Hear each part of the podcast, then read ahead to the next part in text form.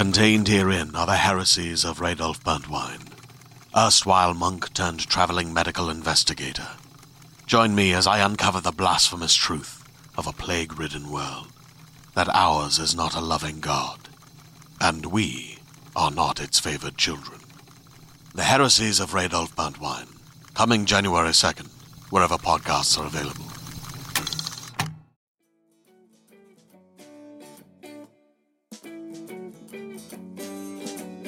Good day, good people. My name is Brad King, and you are watching and listening to the Downtown Writers Jam video podcast, which is part of the Solid Listen Podcast Network. We are coming to you from deep inside the Jam Bunker today. It is a lovely, lovely fall day here. Pepper, our border, not as enamored with my voice as Max was, not loving all the lights. She is in the other room, sleeping like the cute old lady that she is. I am uh, excited today uh, it is rare that I get to have somebody on the program who lived through and was at the center of a lot of um, international stuff, uh, economics, all of the austerity stuff that happened, um, the sort of global collapse of the financial markets.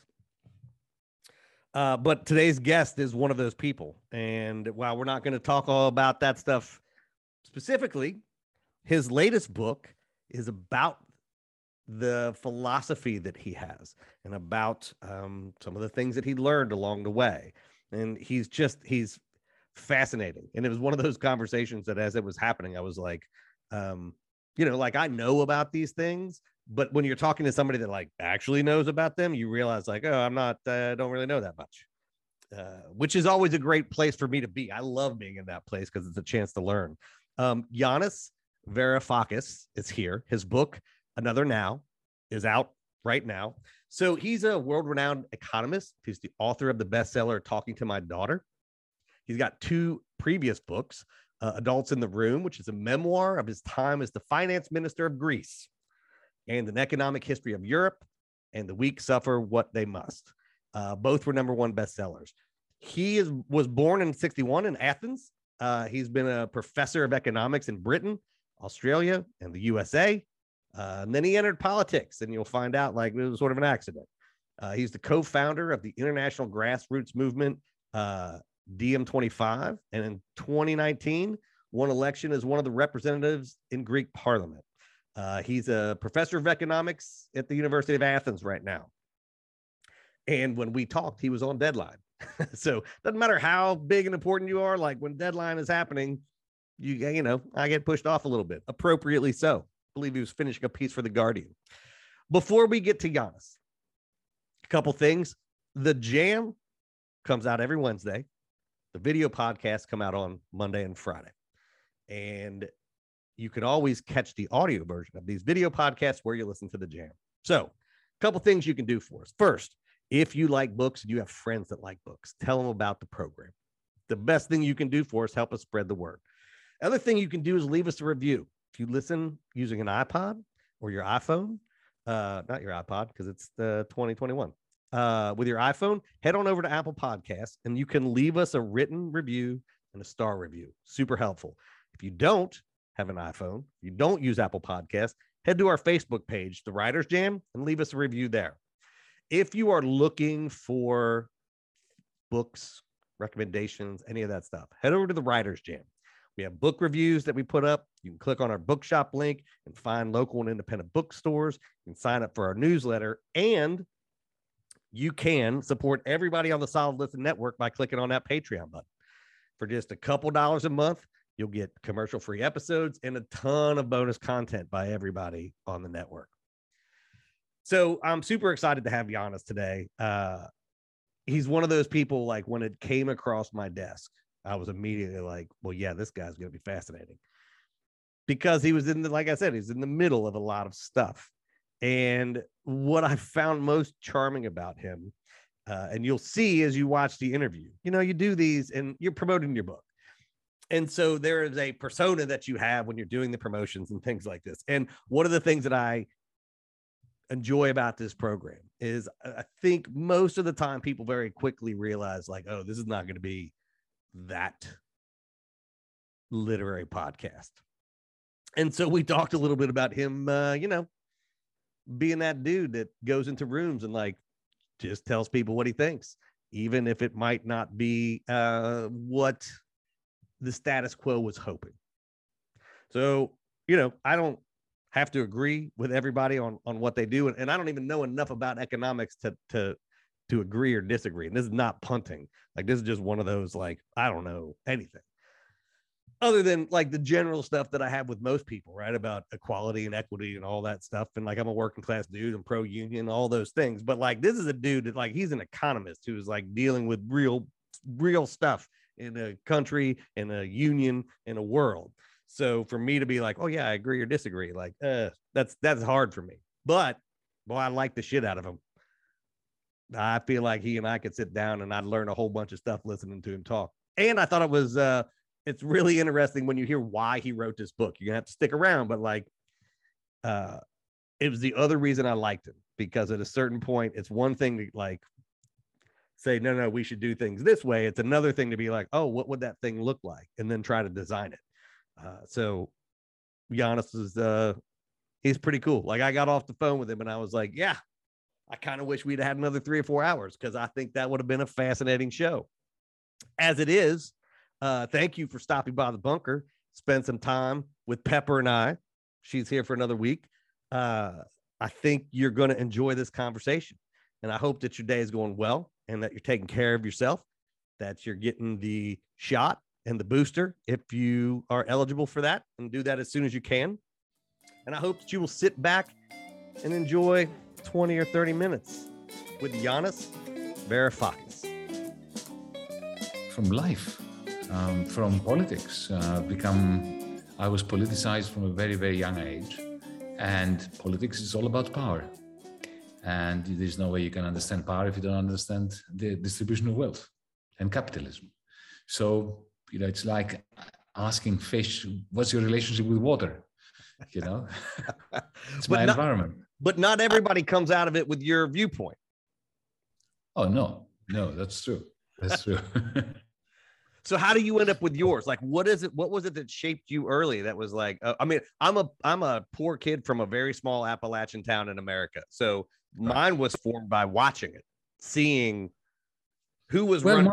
Mine, mine, mine, mine, came mine came well, of course, from experience. This is where we you know we learn our stuff. Uh, my politicization was inevitable. Uh, inevitable. It was um, determined before I was born because. Um, uh, I was born in 1961, um, a few years after the civil war in this country, between left and right. My father spent four years in a prison camp as a political prisoner. He was constantly hounded by that memory and the torture and all that. When I was six, uh, we had a coup d'etat organized by the CIA. Um, so the you know, the, the, the forlorn democratic state was dissolved. And on that night, I was six, I remember, the secret police broke down our door and abducted my father for a few months. Um, so it was always going to be yeah a political life. yeah. And understanding from the very beginning who was running the show yeah who's running the show and you know you know what what comes down and that this is you know, the notion that um, we live in a world determined by the forces of demand and supply uh, which equilibrate the cosmos in the same way that uh, gravity makes the solar system work like clockwork. Yeah. this was all bullshit to me. Yeah. Yeah. I could never take this seriously. I was fascinated by this concept but you know i couldn't take it seriously. I mean, it is why I became a journalist originally because you know my mentors at Berkeley were very much truth to power people. They were like, mm-hmm. your job is to not allow these people in power to just do whether you like them or not, whether you agree with them or not. Your job is to make sure that because yeah, people typically tend to not be altruistic. Yeah, uh, but again, there's no such thing as typical Hmm? When it comes to human beings, this is the beauty. It's what you said before. Yeah. Uh, every fish has a different relation with other fish and with the water in which they swim. Yeah. So, I mean, I mean, when you get into power, it becomes very difficult. My experience, you know, writing about the Senate and Congress, even the even people that I liked, even people that I agree with, You Hmm. see them doing stuff, and you're like, yeah, if I was presented with that opportunity, I would probably think, well, this isn't bad. Or you know, whatever. And like suddenly, like that was why my mentors were like, that's you can't approach it as a writer that way. I, that can't be how you do it. Or as a politician, uh, for that matter, unless you really want to sell your soul to the devil very, very quick, early on. Yeah. Um, you know, I have this book that came out in 2017 in the United States as well, called called uh, Adults in the Room, and um, in that I tell the story of how. You know, I, I'm I'm an accidental politician. I mean, I was never going to be a politician. I was always an academic. Uh, just that I opened my big mouth saying that my country was bankrupt at some point that became hot news in britain and elsewhere so i got involved and at some point you know i was offered the position of finance minister you know Yeah. the equivalent your treasury secretary Yeah. and you know it was just too tempting not to try to um, stir up some trouble Yeah. Uh, well, it was a very interesting time when that happened. I mean, it was Right. a, it was, it- it must be weird. You know, I've interviewed people. I've, I've been doing this for a long time. I've interviewed all kinds of folks, and I know everybody's just a person, but it also must be weird to like look back at that moment and be like, well, this was a fulcrum in modern history. Like what, where you were at the time you were dealing with the debt crisis and everything that was happening politically across Eastern Europe and Europe, and then what we see happened here. yeah It but I must knew have it was been. a historical accident. I Yeah. always knew it was a historical accident. It had nothing to do with me personally, but you know, it was, you know, it was an accident, and I had to to take advantage of it uh, on behalf of many people who were voiceless. Yeah. And I knew it wasn't going to last. But what, what, what I was getting at was the manner in which I was approached by the powers that be, people like you know Larry Summers or uh, Christine Lagarde or Mario Draghi. Um, on day one, especially Christine Lagarde, who was the most skilled of them all um, and the most um, sophisticated, I should say. Uh, the way she made it clear to me that um, she thought I was right, that my radical critique of the system was correct, that the system was fucked. She didn't use that word, Right. but, that, but that's what she meant. And then she, then she, in a very kind of- maternal way, she said, um, "But you know, your credibility, yeah, this depends on you know, accepting what we do and being part of it and trying to make changes within it. You know, but don't rock the boat." And I can tell you that, um, I mean, I, I was immune to that narrative because I didn't want to be a minister. I didn't want to be a politician. I didn't give a shit. Right. Um, but if you have even the tiniest inclination in that di- direction, if you are predisposed, you know, to you know to being amongst the powerful, it's very it's magnetic. It's Yeah. very hard to resist. Very hard to resist. And you know, it's um it's a bit like you know joining the mafia. You commit the first crime and that's it. Then Yeah. like Lady Macbeth, you have to commit the second one to carry to cover up the first and the third to cover cover up the second and so on. Yeah. Well, that was what I meant by even people that I liked who I interviewed. You, I would see them doing stuff, and I'm like, I, like I understand why it's happening because it, it- you have the temptation and you have the ability, and you can justify it in your head. That first move is not being a bad move or not being as Mhm. bad as what else is happening. Yeah, that's right. And then And you if get you- sucked into it. Yeah, and if you want to stay in there, like you're saying. Yeah, then you're gonna then you're part of that. And I always like as I be, as I was writing about stuff and as I was spending more time in DC, that became again as a poor kid. I was like, none of like I never thought that I would be in there. So I was like, this stuff seems crazy as shit. What's happening here? And I can understand how we ended up this way because it's not planned. It seems moment to moment. Every decision is made for the moment and not for five years from now or 10 years from now. Yeah. So That's correct. That's correct. what Sure, makes but- you like because uh I don't want to make light of anything you've done because you were in the middle of a lot of stuff, but like writing novels is a terrible business. It's an awful, it's a pain. in the- Like what, what, wh- how do you gravitate to writing novels as sort of the next part of th- communicating this stuff to people? Look, uh, I'm privileged in the sense that um, I'm doing all right personally. Um, I'm not rich, don't believe Yeah. the rumors, but I'm comfortable, comfortable. And I can choose my projects. And I do something if it tickles my fancy. And if it doesn't, I don't do it. And I don't give a damn whether it will succeed or not. You know, this is a major, major privilege, right? Yeah. Now, why? I, I mean, I was never going to write a novel. Um, but an earlier book of mine, which was actually very successful worldwide, 35 languages it was translated. in. Um, it was the easiest book I ever wrote, which was my account of capitalism. I sat down and in, less than 10 days, I wrote up a book on how I think capitalism works. Uh, and it, the reason why it was easy to write was because I had no references. I had I didn't work on it. Uh, I didn't even have a table of contents before I sat down. It was a stream of consciousness, and it was written as a letter to my daughter, to my then twelve-year-old daughter. You know, this is how the work, this is how the economy works. But I didn't even mention capitalism. I didn't use you know any terms, any terminology, Yeah. any theories, any references to great men, white men who are dead now. Yeah. You know, none of that. None of that. So I sat down and I wrote that. And this was called um, Talking to My Daughter About the Mhm. Economy. Uh, a Brief History of Capitalism was the subtitle. And it did really very well. I, I even got good write ups from conservatives who said, you know, we don't like this guy. He's an awful man. He destroyed his country, that kind of thing. But this book is good. That's pretty good. and- That's pretty high and- praise. Yeah, yeah, I know, I know. I was delighted. I was delighted. And one of them, and one of them said um, um, at the end, "Yeah, but this guy doesn't like capitalism." Okay, mate. If, if you don't like capitalism, what's the alternative? And that's a difficult question. Yeah. And this is something that, you know, my wife, who is not here opposite me, listening, um, has been telling me for years. If you, you know, put your mouth, your money where your mouth is. Yeah. You know, you stop criticizing capitalism without having an alternative, because the truth is that we leftists, we don't have an alternative. I mean, what do we speak of? The Soviet Union, of what? Right. Uh, social democracy, Sweden, that died anyway. Um, so for years, I was thinking that the time must come when I stop avoiding the question. And when this, he, he's actually the Irish finance minister, this guy who wrote the review, conservative, very conservative, political opponent, opponent of mine. And he, he, he said, okay, so you, you don't like capitalism as the alternative. I thought I've got to write up an answer. Now, the problem is that unlike, you know, when it comes to writing my views on capitalism, as I said, I sat down and in less than 10 days, I, I wrote a, a long essay Yeah. with a beginning and a middle and an end, explaining how I think the system evolved and why it is like it is.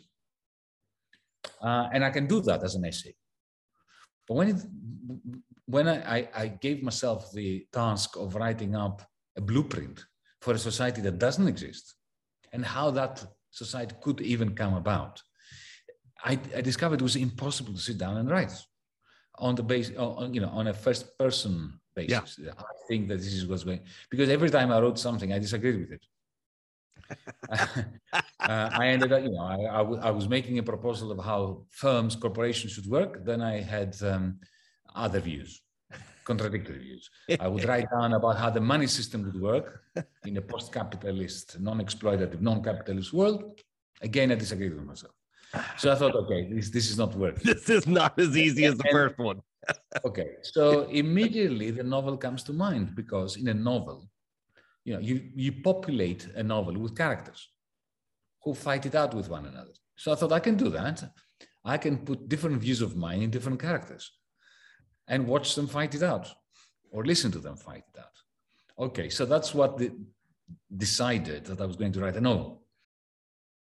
Hey there, this is Justin Bartha. I made a funny new podcast, King of the Egg Cream. It has the greatest cast in the history of podcasts with actors like Lewis Black, I'm torn by my feelings for two women. Bobby Cannavale, You can eat it, or if someone hits you, you can put it on your cut. Melanie Lynskey, I wonder what these marvelous things are that look just like boiled chicken feet. Jason Ritter, I can break things and pick locks and kill people. Michael Stuhlbarg, The whole point is to inspire people that they should make themselves better. Ari Graynor, No, don't whet its appetite. What are you, an idiot? me, Justin Bartha, That's not just any egg cream, that's a Lemke's special. and all narrated by the hilarious Richard Kind. This is the story of Harry Dalowitz and how he rose from nothing to become New York's King of the Egg Cream. So if you like funny true stories, come listen to King of the Egg Cream, available wherever you get your podcasts. Now, why a science fiction novel? Because I didn't want to write a utopia like that of Henry Moore or, um, um, you know, one of the science fiction utopias where, you know, you're talking about you know, Star Trek, Yeah. for instance, where you've got replicators, nobody works, and there- therefore there's no reason to have exploitation. If no, nobody, if you don't need somebody to, to do things for you, and the replicator can do everything for you, Right. Well, why do you need to have They, explanation? they skipped to the end. They skipped all over the middle part. We're just like, we're They there. did very well. Yeah. They very, did very well. I'm, um, I I need to state this for the record. I am a committed Trekkie. Um, yeah. Because that'll be what everybody responds to. Yeah. Um, but I didn't want to write something like that. Yeah. I wanted to, to, to answer the question could we have today, with the existing technologies and the existing human frailties, could we have a non capitalist system that works, which is more liberal and more efficient, and of course, just than what we have? Now, for that, a novel was not enough because, you know, where would my characters be? Um, so I came up with the idea that you know, I've been, I've been saying since 2008 when I wrote a book called The Global Minotaur, um, in which I was trying to, to, to make the point that 2008 was our generation's 1929 changing everything. Uh, and I still believe that, that 2008 was a discontinuity. Um, so it, I thought, well, why did I create a time? A, a, why don't I make this point even more larger and more powerful? That the 2008 financial crash was so majestic and big that it ruptured the time-space continuum. And at that point, human history, you know, bifurcated. So we live in this trajectory, but there's another one where a non-capitalist world emerged, where Occupy Wall Street was not stupid the way it was, and actually made a difference. Yeah. Yeah. and so that that's it. Then you have the book. So, uh, yeah, I can already like, I like you. First of all, I like you. I'm like, oh yeah, you anger everybody every time you talk. That's amazing. so sitting down, like, right, like I was an academic. Like I've sort of done all the stuff. Like I was an academic for 12 years. I've, you know, covered DC. I've done books. Like, and I do nonfiction stuff. Sitting down to write a novel. Did you have an like? Did it because there is this long tradition of like 1984 Animal Farm, like this sort of you know, there there is this tradition of this kind of book. Were you reading that stuff, or were you just like, forget it? I, I think I got this, and I'm gonna work my way through this structure on my own. No, no, no. I- Look, I, I've read all that stuff when I was young, right? Yeah. Uh, I have a 1984 under my belt, Brave New World, the whole thing. know, Uh, News from Nowhere, William Mhm. Morris. I've read all that stuff in the past, uh, but I didn't. I didn't do any research. No. So you just sat down and wrote a novel. Oh my God. See, you're the kind of writer that other writers are like, damn it, that it's not the way it's supposed to work. Yeah, exactly. exactly. You- know, I, I- I don't believe in the method. I'm not a method writer. but it also probably is helpful that the the because I think most people don't. I think most writers do what you do, which is here's a question, and now I want to explore that. But you also probably had a lifetime of those characters in your head. Like every character that was making that argument, that was 40 years of research that you'd already done. Of course. Yeah. Of course. This is why I led, I, I, you know, I could not have written this novel 30 years ago. Yeah. Um, so it's, it was accumulated stuff and also accumulated characters. Um, so, you know, um, you read the book, right? Um, have you read the book? I don't read the books till after I interview you people. Ah, okay. Right. So I, I'm asking you so that I don't want to, to, give you spoilers. Yeah. Um, but the characters, there are three main characters. I can tell you that. This is also uh, in the publicity. Uh, one of them is the synthesis of all the neoliberal, neoclassical economists that I've worked side by side with. Because you know, I spent my life, you know, decades working in universities teaching economics. Yeah. In Britain, in Australia, in uh, the United States, in, in Greece, Yeah. in Belgium, and so I've worked with lots of neoliberal economists who actually believe in all that stuff. And some of them, you know, we, we became very good friends and, and good colleagues. And I and, and I get to appreciate their thinking. I don't agree with them, but you know, sometimes I find their own thinking fascinating. And their Yeah. mathematical models, as you know, I, I- they are pieces of aesthetic beauty. They're irrelevant to capitalism, but they're very beautiful models. Like, Yeah. You know, like you can have the Ptolemaic model of the cosmos from the, ancient Hellenistic Egypt period, right? Uh, Mhm. which is wrong because it puts the, the earth at the center, but Yeah. it is still as, as a model of the world, it's beautiful. Yeah. So I, I this is how I approached the economy, the economists' models as an economist as well. Yeah. Uh, so Eva, this one person, encapsulates all of those people. Um, and there's another one, another woman, Iris, who encapsulates all the genuine revolutionaries I've met, but genuine, not not pretend revolutionaries. Um, and she's genuine to the extent that she fears other, she fears herself and revolutionaries more than she fears the enemy. Um, because revolutions have a tendency to eat their children, right? Yes. Yes. From the French Revolution onwards. um, uh, and then there is uh, a technologist. So those three, what I can tell you, because this is not in the book, but I can give you the philosophy behind it. They, they represent the three varieties of modernity, each one of them a defeated one. All modernity has been defeated. You know, the idea that progress and rationality is going to create you know, freedom and prosperity. Yeah. Um, every single one of these varieties of modernity has crashed and burned. Mm-hmm. Um, you know, Marxism, my my my lot. I, I consider myself to be a Marxist. You know, we we we were destroyed by history in 1991 and beyond. Right? We are constantly the losers of history. Um, you know, we if the enemy didn't get us, our comrades got us. Yeah, yeah. Gulag, Particularly right? in academia, you can't even say that word, and people automatically sort of are like, okay. Of course, and you know, and and you remember the, the Gulag was created for communists by communists. Yeah. Not created for anti-communists. Initially, Stalin killed other communists. Yeah. Right.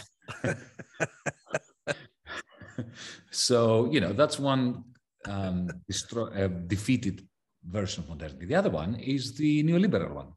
Yeah. Because the true, true blue neoliberals are just as defeated as we leftists are. Uh, the people who believed in the market. You know, what market? The Federal Reserve is printing oodles of money, right? And, and the state is, has never been more powerful than it is now. Um, so there is no such thing as um, a free marketeer's paradise. It's all it's all crashed and burned, especially in 2008. So that which 1991 was for us, the leftists, 2008 was for people who truly believed in deregulation, financial markets, in markets, and so on. And the third variant of modernity that represents, you know, another loser in the book is Costa, who's the technologist. Mm-hmm. That's the variety of modernity represented by people in the late 80s, early 90s who believed that the internet and digital technologies would create democracy, e-democracy, a global village, will yeah. uh, liberate us all. And you know, then Facebook came along, and, yeah, and Amazon, and and we became more slaves than we ever were. It's so. You know, it's I want to just ju- it's in it because I worked at Wired and uh, I got there in '98. Like I went to, I, I grew up reading Boing Boing. I grew up reading all these techno. I mean, I was a science fiction guy, but also then like all of the sort of 80s and 90s techno folks. I was on the well when I was like 12 years old. I went right. to Wired to work there because I was I was a true believer, and I've talked about it was this an exciting this. magazine as well. Yeah, and I mean it was it was the thing that you read at that time to sort of that's right. look at an early Wired change once it got to Condé Nast. Early Wired was really techno anarch, or, you know, anarchist, and then it became then it became yeah, then it became uh, uh, Condé Nast, the biggest magazine company in the world, and suddenly we were writing about Microsoft and business. And there was, and I got there right about that time as a true believer. And we've talked, I've talked to lots of people from that time who were, I mean, I got friends all over the world that were technology journalists, and there's been a reckoning where we're like, we did not see this coming well at all. Like we we got too true relievery and not enough of like is it good that everybody Every can revolution, say, it's it's children, Yeah. as we say. yeah, Yeah. no, it's that, like you said that, and I'm like, oh, I know how the techno thing ends because there's been a huge reckoning of people that wrote about that in the late 90s and early aughts about how much we missed and about mm-hmm. how damaging it's been that we missed because there mm. were no rails put on that at a time when you still could maybe have put rails on it. Yeah, yeah. So you know, you I think you will um, Yeah. appreciate my character Costa. Yeah. I'm going to Oh, the appreciate them all because I work for a neoliberalist. So I'm very excited for this. The, one- the one thing I will let you in, which is not something you would ever work work out by reading the book, is that Costa is based on a real person. Oh, Uh, almost, you know, except for the crazy science fiction things that happen in the book, uh, everything else is true. oh, really? He lives in San Francisco as, as we speak. I mean, Exactly of course. as the book. Yeah. I mean, yeah, of course. Of course, that person does because that's he's either that or Silicon Valley. That is the epicenter of the black hole of techno stuff. Yeah. Uh, well, it was part of the reason that I like when you came across the desk. I, I mean, I sent him an immediate yes because I was like, oh yeah, this it sounds both relevant because of the uh, everything, right? The pandemic and the wealth redistribution that's happened during that time, and and just the like you said, the last since the big crash, the just insanity that at least this country, I can only speak about America because I'm here, but like the distribution and the ways in which workers are now it's just it's it feels like a really dangerous time but also this other idea of these clashing ideas because at the end of the day i've lived through all of those in various parts of my life um and i like i like the like dystopian because i'm assuming it's dystopian it's not hopeful right No, no, it is hopeful. oh you wrote a hopeful book Not dystopian, but it's not stupidly utopian. okay good So um, it's not utopian actually at all. I'm Good. trying to create a realistic picture of what a non-capitalist world would look like. Technologically advanced, non-capitalist, which means that there is a lot of hope. It's a lot better than what, what, we live through. Yeah. Right. Yeah. But it's got its, uh, its problems. that's good because i feel like i mean i'll be interested to see how america So I try to invent problems that don't exist today Right. for that world. Right. But I'm also assuming that that probably wasn't that hard because you can imagine like once you if you if you are a, not cynical but like if you've lived through stuff you're Yeah, like I can now figure out probably what the first 10 things are going to be. These are not hard to figure out. That's right. That's right. we see the big boulders coming. It's the little boulders that get us. Yeah. That's Yeah. exactly right. That's uh, you are uh, delightful. I was so excited to have you on the program. Uh, the book is another now, and that's it's out now, right? It's out all Yes, over. yes, it's out. It's out. Uh, I It's am. out in, in 30 languages, That's so amazing. including complex Chinese, Mandarin. Wow. Wow. so Is what the, the real test is? Is it in uh, Hungarian? remember, but uh, it probably is. I'm not sure. I'm not sure. Because that's the language. Like every time I go there, I'm always people always tell me like this is the language that's not like any other language on the planet. They're very proud of that. Hungarian. There is a family though it belongs to Hungarian, Finnish, and Turkish. Really? Oh yeah, yeah, yeah, yeah. The three languages are related. Yeah. Turkish, Hungarian, and Finnish. I go over there with a, a person that speaks fluent Russian and German, uh, and I speak a little German, and Sp- and we're always like, this is the only place on earth where those are not helpful. like, the, the French, German, and Russian is worthless. The words kind of sound the same, don't mean anything similar That's to what That's they right. do. Right. Uh, well, this has been great. Um, I'm literally getting off the phone and ordering this book because it sounds amazing and it sounds important. And uh, uh, I I'm hope you just- enjoy it. That's, that's all I can say. yeah, and uh, and I'm really I'm thankful that that someone like you took some time to come talk to us because uh, you know you I, I like people I It- like It was my pleasure. I really enjoyed this conversation. and I like my people. mind off COP26. Yeah, right. Uh, yeah. Well, good luck with getting that done for the Guardian. I look forward to reading that too. Well, you have a good day, and uh, we'll talk again soon. I hope. Yeah, hopefully. Okay. Bye. Good day. Bye. Bye-bye. Well, good people, there you have it.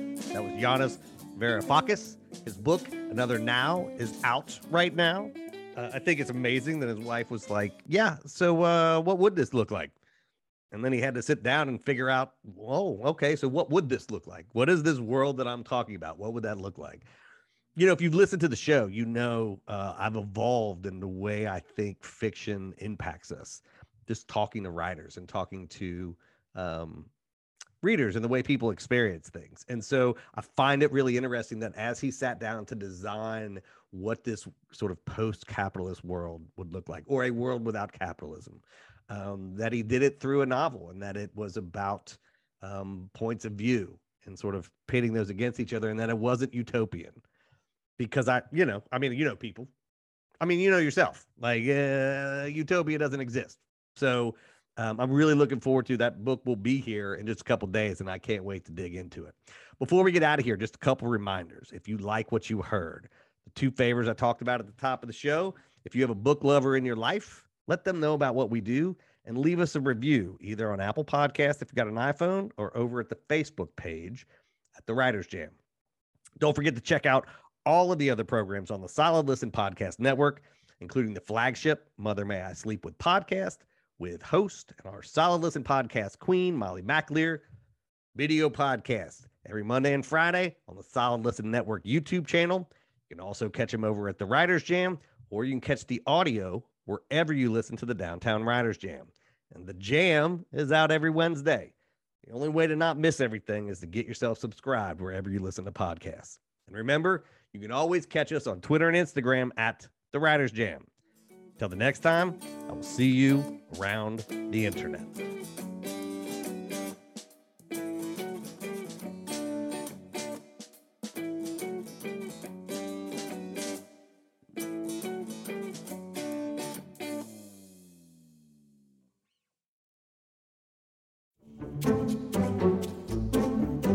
Some of the best content for kids is both entertaining and educational.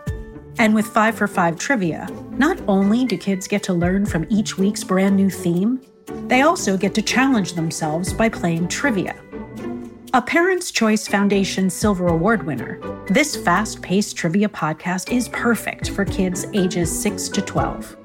It's released five times a week, so it's a quick addition to your daily routine and a fun challenge to get five out of five right on trivia topics like animal sounds, time travel, fictional ghosts, and underwater exploration. So get your high fives warmed up and check out Five for Five Trivia, available wherever you listen to podcasts.